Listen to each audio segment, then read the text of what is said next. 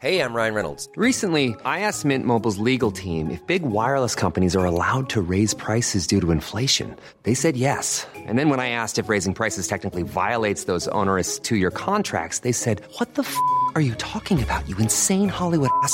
So to recap, we're cutting the price of Mint Unlimited from $30 a month to just $15 a month. Give it a try at mintmobile.com slash switch. $45 upfront for three months plus taxes and fees. Promo rate for new customers for limited time. Unlimited more than 40 gigabytes per month. Slows. Full terms at mintmobile.com.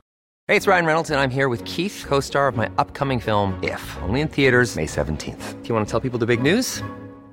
All right, I'll do it. Sign up now and you'll get unlimited for $15 a month in six months of Paramount Plus Essential Plan on us. mintmobile.com slash switch. Upfront payment of $45 equivalent to $15 per month. Unlimited over 40 gigabytes per month. Face lower speeds. Videos at 480p. Active Mint customers by 531.24 get six months of Paramount Plus Essential Plan. Auto renews after six months. Offer ends May 31st, 2024. Separate Paramount Plus registration required. Terms and conditions apply if rated PG.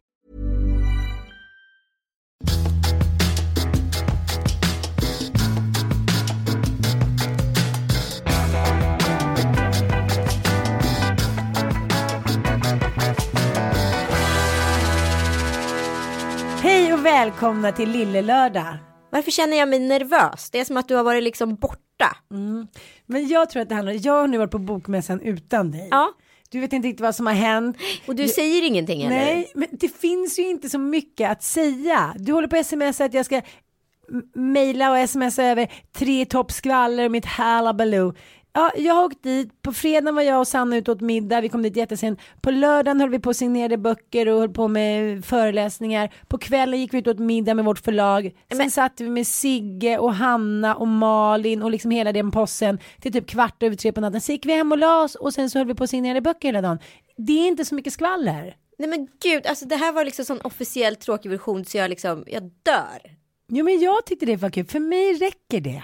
Ja, sån är du. Men vad ville du att jag skulle liksom smsa? Nej, men så här, jag jag har legat med typ David Lagerkrans, Sanna har typ rymt med Alltså, typ jag har hört Alex så- Schulman. Alltså vad, vad trodde du? Jag har hört talas om författarbråk liksom utav så här eh, höjdernas höjd när istället för att man så här brutalt slår på varandra så har jag hört om mässor där en viss typ av äldre, eh, vad ska vi kalla det för, svensk eh, adelshjälte slash någon typ av superagent författare har stått och skrikit till David Lagercrantz att du är en lort under mina skor. Alltså den typen av bråk, det är sånt jag vill ha. Jag förstår det, men jag kan tänka mig när man är mitt uppe i smöret, eller man ska säga, då är det väldigt svårt att veta exakt vad som pågår runt omkring. Jaha, så vi ska debriefa om en vecka ungefär. Jag tror att det får bli så. Ja, okej. Men det enda, eh, inte skvallret, men den stora förnedringen var att vår monter var ju precis snett mitt emot Alex och Sigges Nej, monter. deras Babelstorn där. Ja, så vi stod där lite bara,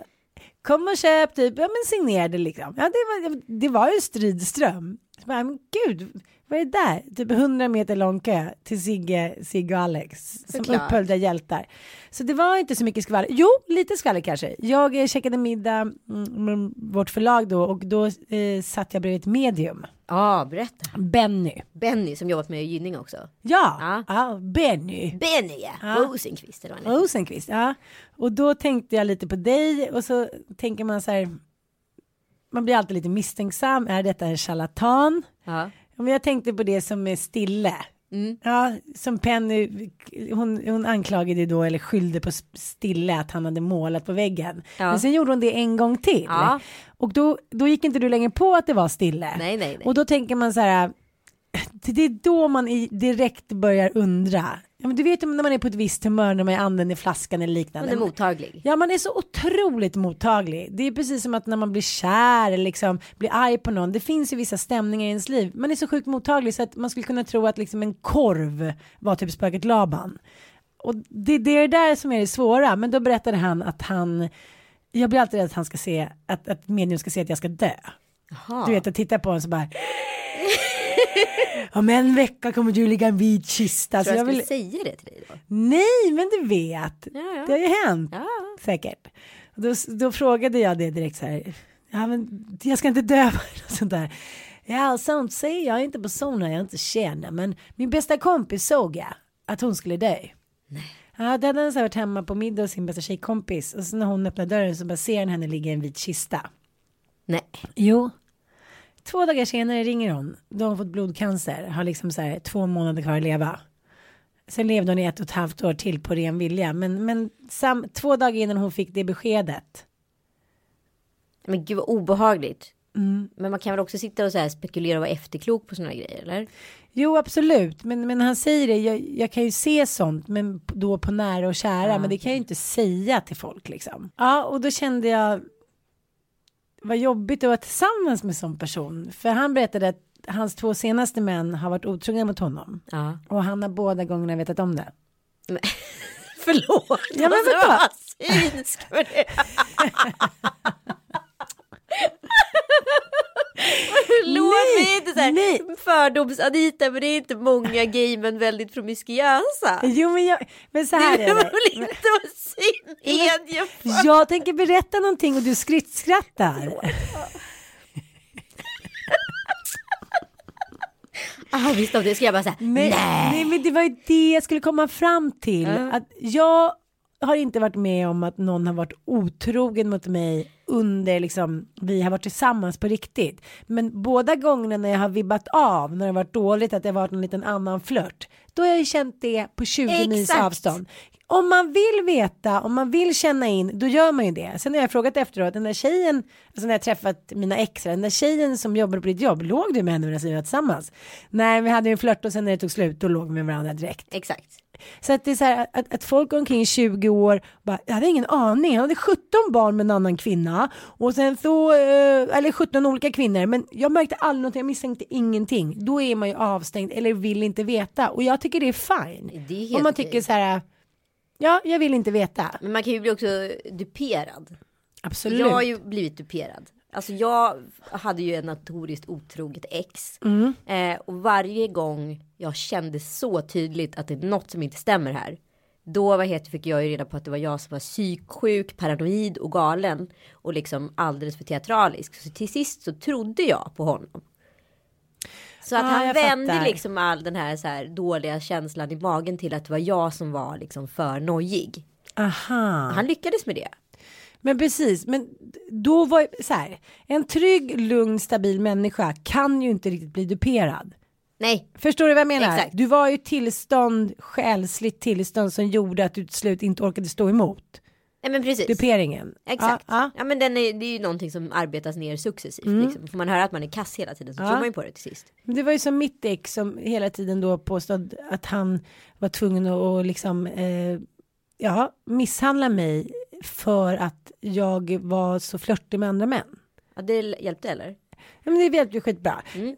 Mm, När man är inne i en sån destruktiv relation, det är inte så att man går omkring och lyser exotic eh, sexual, sexuality. Nej. Nej, men till slut när man har blivit nedtryckt till- tillräckligt länge, för det är oftast liksom, det är ju fler faktorer, det är ju fler strängar som spelas på liksom galningens lyra. Absolut. Ja, det är inte bara så här, du flörtar med någon, utan du är ful, du är tjock, din mamma älskar inte ens dig, bla Exakt. bla bla. Och jag ska säga det att det går ganska snabbt. Ja, och vet du vad? När man, om man kollar i hjärnan på vad miss, fysisk misshandel tar emotionellt. Är det exakt samma område i hjärnan som psykisk misshandel tar. Så att det är, man ska inte jämställa det för det är två olika begrepp. Men man förstår att det är samma zon i hjärnan som blir utsatt för det här. Så att så här, jobbar man ner någon psykiskt ungefär samma sak som blir påpucklad. Och ändå så, så tycker jag ofta man får den här kommentaren så här, va? Har du? Eller hon, hon som är så stark och en sån förebild. Kan vi en gång för alla liksom fastslå att alla människor blir någon gång deprimerade, blir svaga, hamnar liksom snett i livet. Man måste så här, vara lite bjussig och försöka också se det. Det är vårt ansvar att man är så här, det här är far out. Jag tycker vi är alldeles för vi på att lägga oss i. dåliga på att våga överhuvudtaget här, säga till eller fråga hur mår du? Och, inklusive mig själv. Jag är- märker att jag tror att jag alltid, jag är inte speciellt konflikträdd. Nej. Men jag är rädd för det konfliktfyllda. Förstår du? Att Aha, jag så här, okej. drar mig för att så här, om jag frågar det här, då betyder det att jag öppnar den här asken. Och vill jag att den ska öppnas? Kan jag Aha. hantera det? Vad innebär det här för mig? Mm. Jag är ju häst, jag är ju egoistiskt lagd som du förstår. Vem har sagt det? Kalle? Nej, ja men det tycker jag hela tiden. Men det är ju ett av mina personlighetsdrag. Jag är ju häst enligt den kinesiska zodiaken. Undrar vad jag är? Råtta? Ja, förmodligen. Jo, men, men hur som helst, då berättade han att en gång, eller hans förra kille, såg han framför sig att han var otrogen på en parkeringsplats vid havet i Skåne, i Skanör. Sätter sig i bilen, följer sin liksom innerska mediala kompass, åker dit och bara, hej älskling, hur är läget? Jo, han blir så chockad. Och en annan gång så gick hans eh, dåvarande kille iväg från en fest och säger, jag går hem, jag är lite trött. Men då gick han iväg med sin skönlockige yngling till blondin och skulle så här rajtan tajtan oklart var, men på någon toa eller hemma hos honom. Och då ringde Benny och sa så här, jag ser att du är otrogen med en blond kille med lockigt hår och det är inte bra för vårt förhållande. Skulle- Sansat. Ja, men skulle man, jävligt sansat. Jävligt sansat. Själv bara, är det någon som har typ ett mordvapen alternativt typ en stor sten bara? Ja. Inte Benny. Nej inte Benny, Inte han Benny. pratar om det Han är sansad. Han vet också vad som, han pratar också om det som ska hända i Futura. Alltså, så det är inte bra för relation. Han är redan där. Därför kommer du att dö. Jag säger det i vit kista.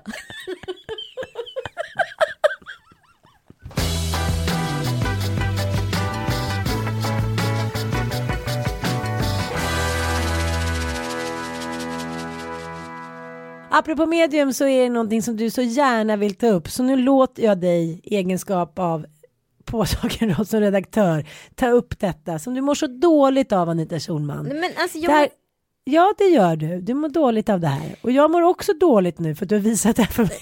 ja det är lite så, eller hur? Men jag kan tänka mig så här att vissa, jag har tagit på mig ganska många jobb kan jag säga genom historien som jag varit så här. Det här har jag lite täckning för, men jag tycker att det verkar vara ganska kul. Så let's try it. Vi får se hur länge så här jag kan fejka det här tills det någon kommer på mig. Förstår du vad jag menar? I unga år så tar man på sig en lite för stor arbetskostym och så kanske man inte riktigt levererar. Ja, och så det ena med det tredje sker och så blir det inte mycket mer med det. Ingen fara skedd. Det här har inte varit inför publik. Men Regina Lund, hon har alltså varit medium precis i Det Okända. Jag vet inte om ni har sett det här eh, programmet. Jag vet inte hur mycket det går igenom eh, det man såg visuellt. Man kanske faktiskt måste titta på programmet eh, på play efteråt. Men jag kan säga att det här var en av de mest plågsamma tv-upplevelser jag varit med om i mitt vuxna liv. Jag skulle eh, direkt vilja gå till det där trädet där borta. Får jag det? Ja, ja visst. Jag får upp cancer, men eh, de vill inte visa mig just nu var. Eh, det, det var en olyckshändelse också.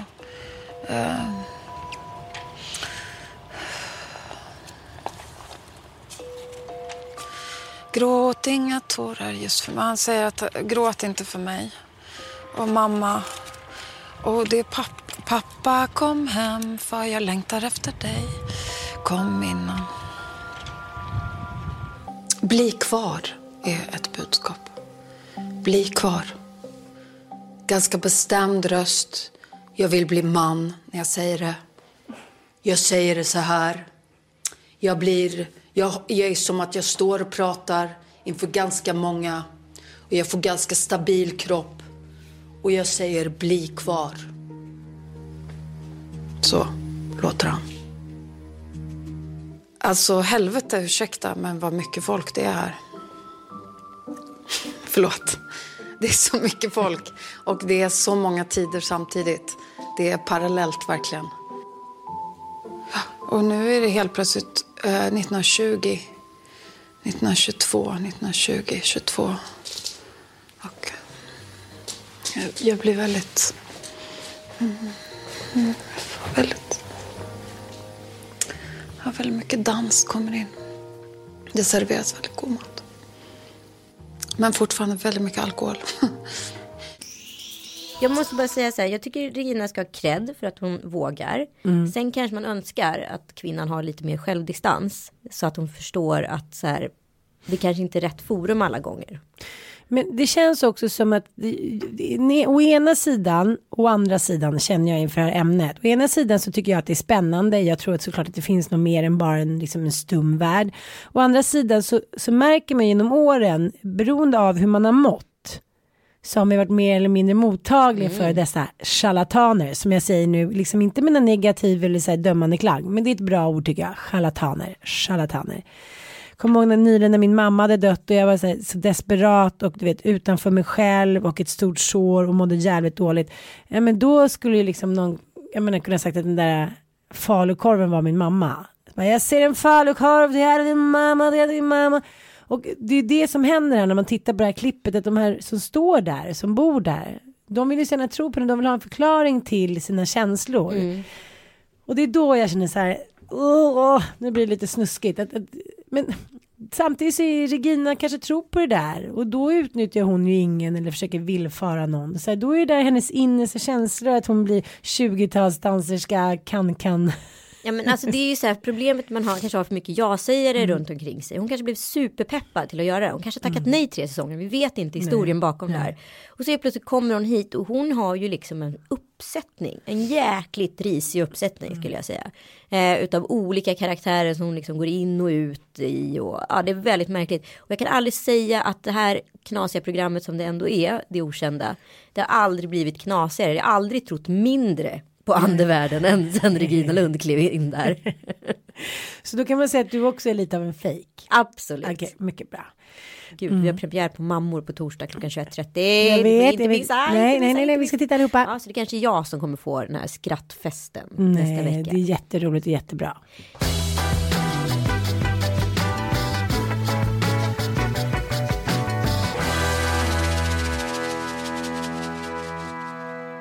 Men då vill jag gå vidare lite faktiskt på äh, ämnet mens. Oh, Mm.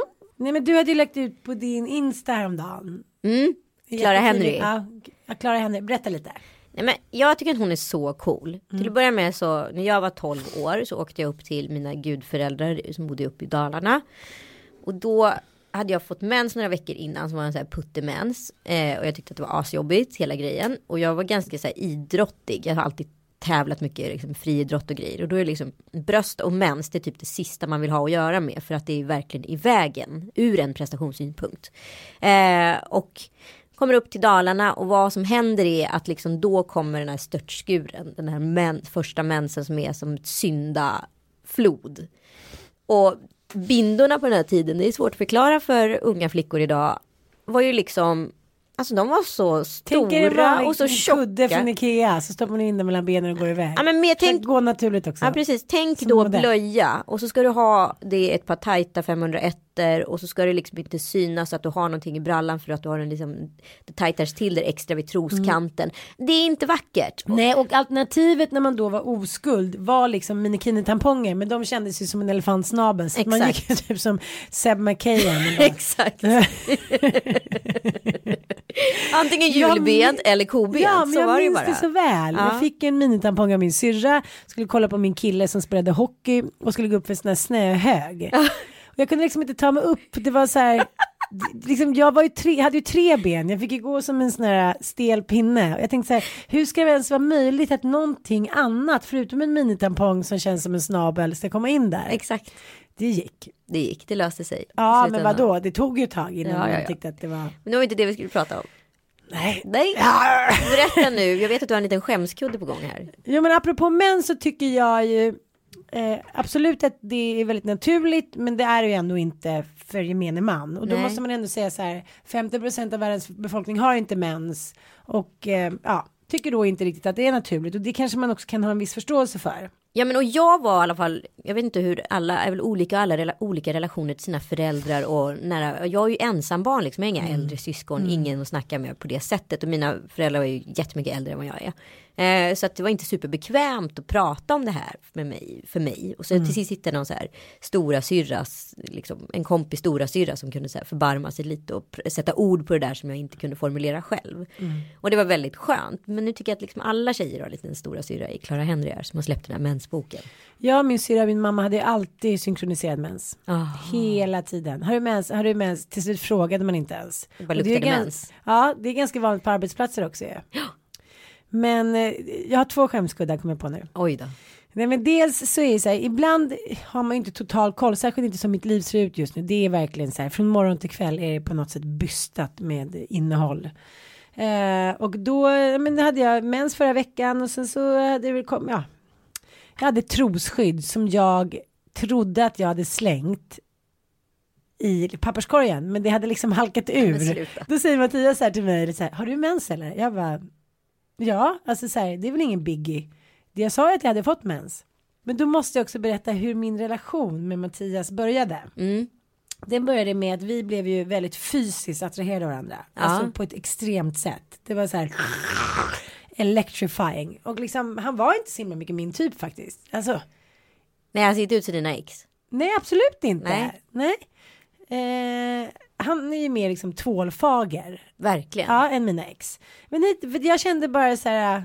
Det finns ju en eh, Wrangel eller vad hon heter. Hon har skrivit så här. Om inte någon nyper mig i rumpan snart så skriker jag. och så var det verkligen när han stod bakom mig. Om inte typ han stoppar in handen innanför min typ klänning. Då skriker jag. Och då gjorde han precis det. Så då behövde jag inte skrika.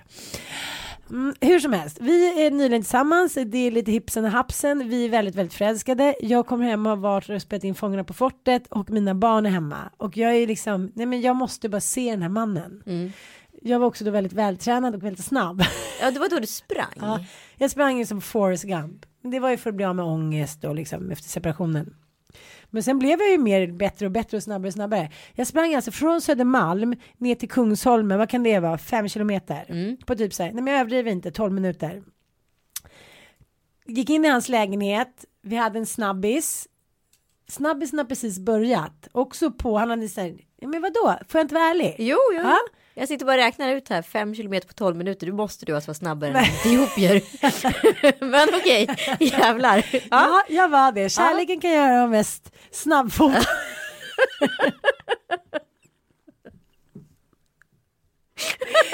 ja, jag märker Okej, förlåt, inte förlåt, förlåt. ord. Tillbaka. Jag sprang som en jävla iller. Okej. Sandlund. Gazellen. Ja, kom ner dit och så in och så som det var då. Att det var liksom ingen, det var ingen så här språngbräda in till sexet direkt. Det var bara så här, ah! Och så hade han en sån här köksbänk. Ja, men du vet, vad heter Ja. det? Köksö. Ja. Mm. ja, upp på den då. Och sen så bara kommer stanken. Nej men sluta. Fisk de la cour. Så simmar genom luften. Och då menar jag inte så här. Då menar jag inte lite sill. Utan då menar jag alltså hela jävla surströmmingsfabriken. Alltså vi, håller, vi får båda kvällningar. Slutar jag så här. Okej. eh, man kan- vi kan sluta nu liksom. Han bara. Ingen fara typ. Jag bara. Jag måste springa tillbaka till barnen nu. Sprang typ ännu fortare. för tre minuter hem. Vi hade precis träffats. Det var liksom verkligen ångest. Så var det. Sen ringde han och bara hej hej jag tänkte bara säga en grej att mitt ex eh, påminde lite om en gång när mitt ex och jag låg och då luktade det sådär och då hade hon glömt tampongen inne. Jag bara nej, nej det är det inte liksom för det var ju många dagar sedan min mens var slut. nej men jag pillar på och känner efter och så nej det är ingenting. För nu är skammen så stor att mina barn börjar undra så här vad är katten eftersom du har köpt så mycket fisk hem. Försökte kamouflera det. Men vi har inte beställt lax till middag. Nej men så här, det är så outhärdligt. Och jag, liksom, jag, jag förstår inte vad det är. Så jag, ska gå, jag ringer till läkaren då. Men då ska jag på min tjejboksklubbs helg.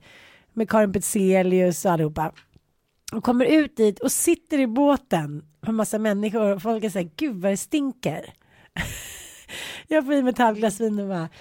Ni måste hjälpa mig så här. Det är någonting som är fel. Liksom jag, liksom jag luktar så illa. Ja, då har alla börjat så här, hålla på sina hemkokade teorier. Ja, men du har svamp du, och jag ska sitta med så här, ångande handdukar och hinkar. Och, men alla tror att jag har svamp. Jaha. Så slutar det så här. Jag måste gå in i duschen. Och så här. Verkligen, verkligen försöka. Och då är det ju en tampong som jag har glömt. Long time från ago. Helvetet. Mm, från krita typ. Nej, men man kan säga att det plockades ut en fossil.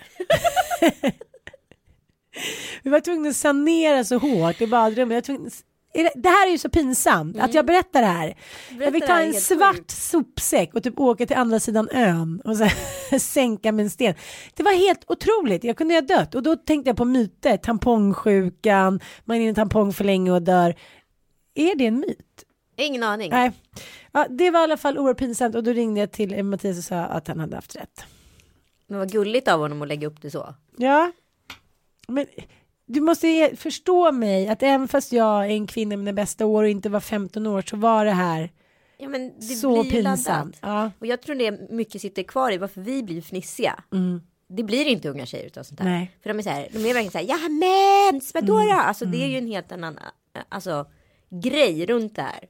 De tar det på ett helt annat sätt, det är som mest naturliga på jorden. Och för mig har det aldrig varit det mest naturliga på jorden. Och jag är så jävla glad att det finns brudar som Clara Henry som blir liksom en stora syrra till alla de här unga tjejerna som jag hade behövt 1991 när min mens kom liksom. Men jag kan också känna så här att det finns någon, det finns någon så här farligt i att du och jag från vår liksom generation alltid benämner det som att unga tjejer är så jävla coola med allting. Jag tror att det kan bli en backlash i det att vi har så här, s- måste till slut börja de spela att de är så coola med allt för att vi omgivningen så här, ställer det kravet att nu, liksom, nu är det 2015, så här, ni har hela världen ligger öppen för det är liksom internet, det är det, det, är det, det, det. Ni behöver inte skämmas för någonting längre, ni behöver inte, allting är bara fine. Förstår du lite vad jag menar? Absolut. För jag tänkte det Jag fel. Nej jag. Nej men alltså jag, jag förstår vad du menar Ja. men alla är ju inte Clara Henry. Nej, alla, är ju inte Sara. Larsson. Nej men det är det jag det menar. finns att det fortfarande finns, Anita Schulman och liksom ja men det finns någon i deras generation som berättar något för dem som ändå är i samma ålder. Mm. Alltså det finns den där rösten som kanske sätter ord på det man själv inte kunde uttrycka. Och det betyder inte att det bara är en massa Sara Larsson som går omkring där. Absolut inte. Men jag tänkte på det när vi var på Hanna och Amandas eh, födelsedagsfest förra lördagen. Ja. Och jag är besatt av Sara Larsson. Ja. Och vill ju då att hon ska vara besatt av mig. Ja. Och tycker att vi har någonting. Fast det har vi ju såklart inte. Nej men det har vi ju inte. Eller vad då? Vi gillar ju varandra och säger hej och så står och hänger lite. Ja. Men så lyssnade jag på hennes podd. Och hon bara, ah, det är skitkul liksom. Du vet hur hon pratar. Hon är 16. Ja, ja, så så här, ja, och då tror man när man är på den här festen att man är 19. Och hon är lite yngre, typ som en syrra. Men det är inte så. För Nej, jag kommer ihåg när man själv var 16 och gick vid första ring. Och var Skibam åkte iväg och det var några som var 29-30 som hängde med. Det var alltid några sådana som inte ville växa upp. Och man var så här, men gud, det är liksom, det är Loppan. Hon fyller 30. För Ja. oss var det liksom, ungefär som att säga så här, hon fyller 100.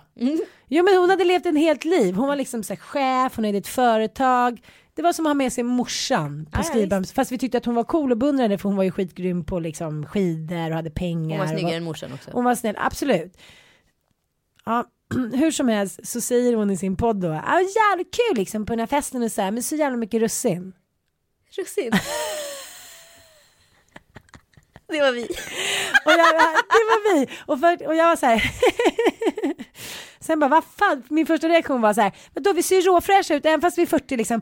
Eh, jag ville försvara mig. Men så bara så här, gå in i din egen känsla när du själv var 16. Och då var liksom de människorna 30. De flesta som var på Ganska den här festen var ju bladiga. mellan så här 38 och 50. Jag menar Felix, han är väl, Han blir 50 ja, snart. han blir 50. Alltså så här, han var jävligt, bara jävligt mycket russin. Russin. Det är ju så. Jo jag vet men det är så här, vi, vi tror ju eftersom vi lever ett liv där vi både kan ha barn och fortsätta att leva liksom ett ungdomsliv. Men problemet är ju också att det finns människor som Kim Kardashian som är 34 36 år eller vad hon nu är. Mm. Eh, och, ser ut som så här 15 och agerar som att hon är 15. Och vi, det legitimerar ju saker och ting Mm. för oss i den här åldern att vara så här. Ja men jag kan visa mig bikini på bild. Inga Mm. konstigheter. För det gör Kim med allt. Liksom. Men jag pratade med, med Josefin Crafoord om det där att, att hennes son hade tyckt att hon var pinsam under en period. Så här, hon var för poppig liksom. Ja. Hon levde livet som att hon var 18. Träffade någon kille i New York, du vet ute på helgerna och så här DJar. Har så här korta små liksom linnen, har en, så här, har en kropp som en 19-åring och så spelar på det. Ja hon embrace. Ja precis och liksom han var så här 18 ungefär, han fixade inte det. Nej. Och jag förstår det.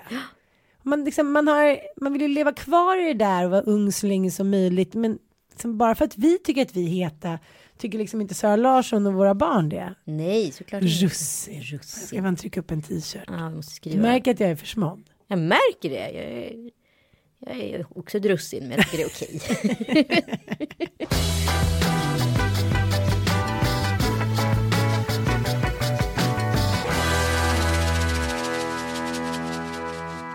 Vi måste prata om lite med det här med inställning känner jag också.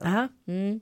Det var väldigt roligt för Kalle har ju börjat springa som jag tidigare har nämnt. Aha. Så han är väldigt duktig. Han kämpar på. Ja, men nu är han uppe på så här 8,5 kilometer utan stopp och han springer på under timmen. Ja men han är duktig liksom. All heder åt honom. Men jag är ju en sån här människa som är, jag gillar ju utmaningar. Ja, jag med. Ja. Morots, morotslivet. Morotslivet Ja. som vi ska prata om alldeles strax. Eh, han kommer hem från en löprunda.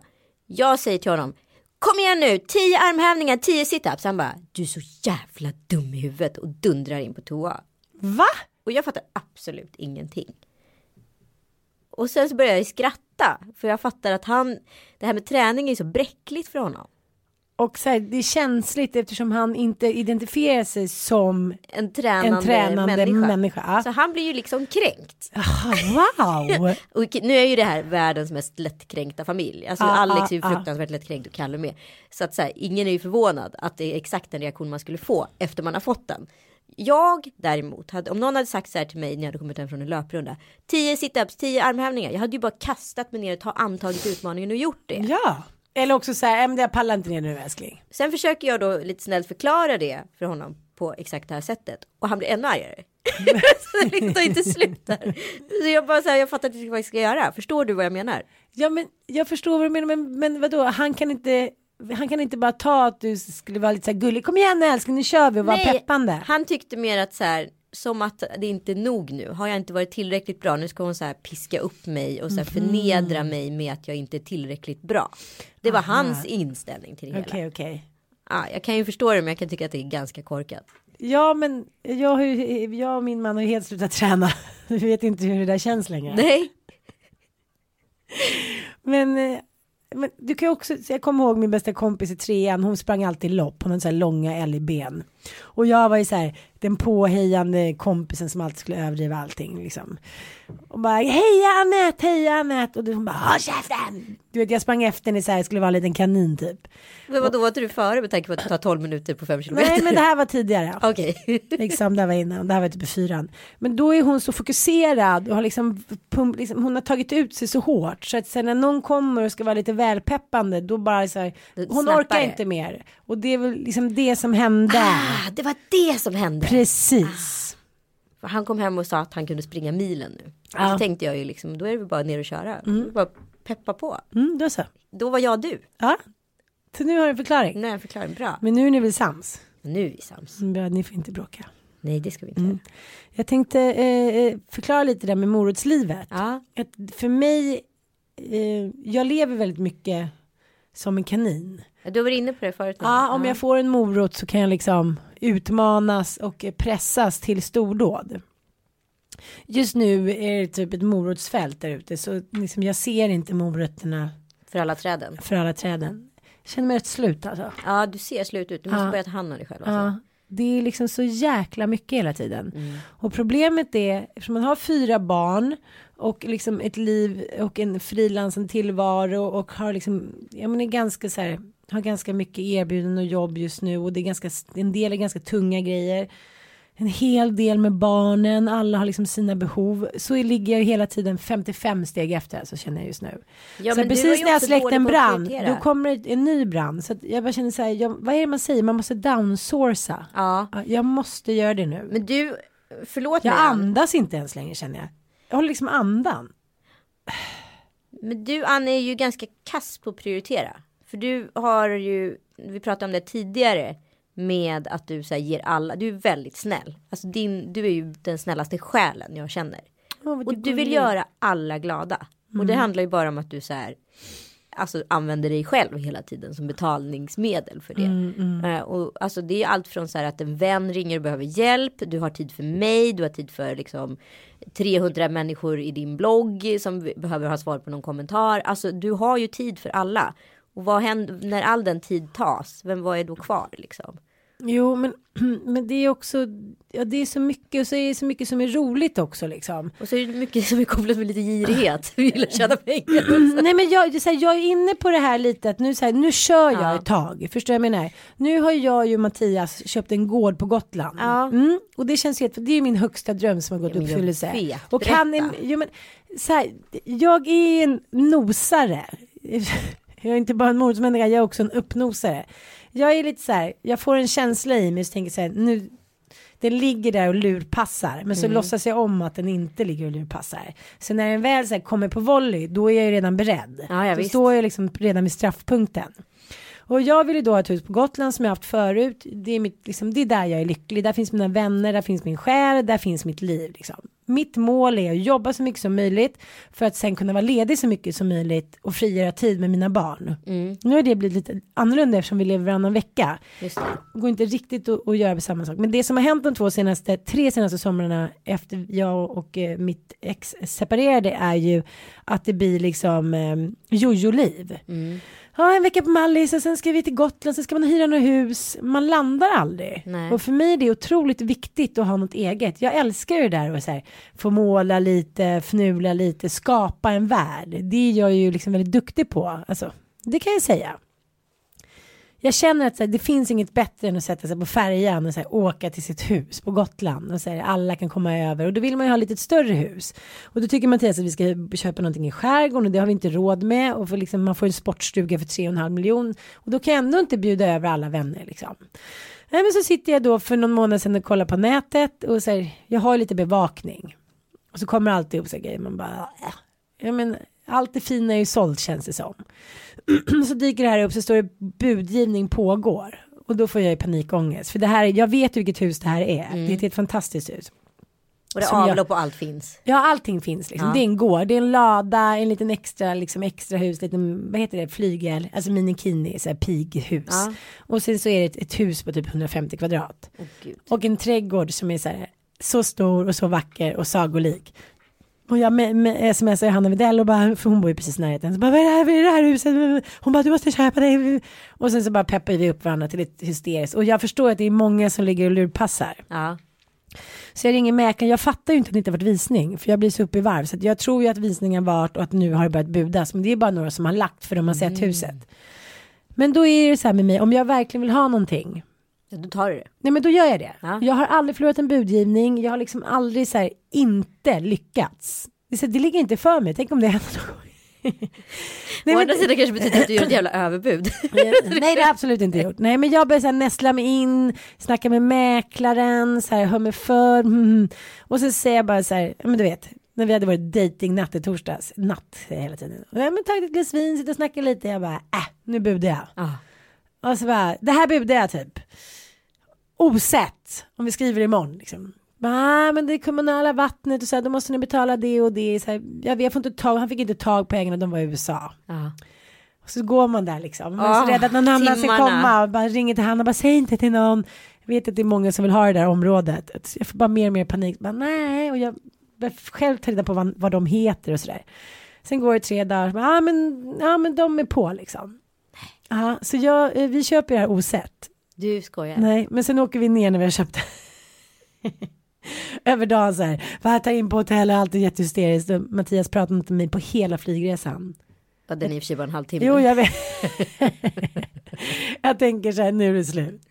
Det var så skönt och vi kunde så här, han hatar mig så mycket för att han vill ju lägga över det på mig då när han är stressad, vilket jag tycker faktiskt är ett manligt beteende. Mm. Oh ja, det kan jag skriva under på. så här, jag, vänta, jag måste bara få ur mig all den här stressen och ångesten, men nu har jag fått det. Eh, ska vi käka en liten middag och hångla lite? Man bara, men nu sitter jag i så här, med din skit över mig och så jag måste bara kravla mig upp och typ torka av mig gödseln. Jaha, det kan de liksom inte förstå. Nej. Då sa jag det så här, nu är det tufft ett tag, vi har mycket att göra, men så här, nu har vår dröm gått i uppfyllelse. Så här, det här kanske är vår livsdröm, men jag är väldigt, väldigt, väldigt lycklig. Ja, och, det är väldigt, det är så stort grattis ja, och det är väldigt kul att köpa med någon som tycker att det är lika kul, för det har inte jag varit med om förut. Nej. Jag hade hemmafest i helgen. Ja, Min första på sju år. Jag, va? Ja. På riktigt. Och jag kunde inte komma. Nej men det är ingen fara. Jag vill inte göra stor grej av det. För jag har nämligen varit så oerhört stressad för, det här, för den här händelsen. För att sist jag hade hemmafest, då var Kalle Schulman bland annat där som gäst. Vi var inte tillsammans då. Eh, det var min 30-årsfest. Och då var det liksom brutal fylla. Hela golvet var så klibbigt utav så här drinkar som hade dansats ut. För att det var någon typ av party som slutade klockan sju på morgonen. Folk var så fulla, det var möbler som var trasiga, det var glassplitter överallt i hela lägenheten. Folk hade slagits, folk hade kräkts, det var äktenskapsbråk. Alltså jag var helt traumatiserad. Saker var stulna. Alltså jag var så traumatiserad av den här festen. Det var så här hundra personer bara drällde in människor som var oinbjudna. Nu var det här min första fest hemma. Efter det? På sju år. Nej. Mm. Det såg jättefint ut. Ja, och vad hände? Folk kom fem. De gick innan tolv. Och liksom inte ett hyrglas ens har gått sönder. Folk var städade, de var artiga, det var supertrevligt. Alla visste hur de skulle sköta sig. Det här var totalt ofarligt. Det har också gått några år. Ja, men det är det som är grejen. Mellan 25, på en 30-årsfest, där är människor mellan 25 och 35. Här är ju människor mellan 35 och 45. Det är ju en helt annat klientel. Det har ju hänt jättemycket med de här tio åren liksom. Men det har också hänt mycket med dig. Eftersom du respekterar dig själv idag. Ja. Så kommer de hem till ditt hem som du älskar. Som du har skapat med en man du älskar. Du har barn. Så man kommer inte in. Och bara så här mashar ditt hem ostraffat längre. Nej, så, är det också. Och det känns inte det jäkligt bra. Jo, men det känns Gud jättebra. jag ryser. Åh. Jo men jag blir stolt över dig. För att, liksom, det är ju så att alla människor går inte liksom på en plan väg genom livet. Man så, drabbas av saker, det är inre strider, man är, så här, man är osäker, man är liksom har dåligt självförtroende. Men sen så sakta men säkert så tar man sig vidare och blir den människa man vill bli. Och där är ju du på god väg. Gulle. Mm, och därför blev det här en fin fest. För att du ut- utstrålade någonting fint med din man. Och det ska du vara stolt över. Men jag är jättestolt. Och ni där ute, ni ska också vara stolta över er själva. Jag bara, jag är ett medium nu. Via Benny hälsar jag att det kommer gå bra för, för alla er. Utom du där nere i Skåne. Jag ser en vit kista. Tack för att ni lyssnade, vi älskar er. Puss. Älskar dig. Älskar dig.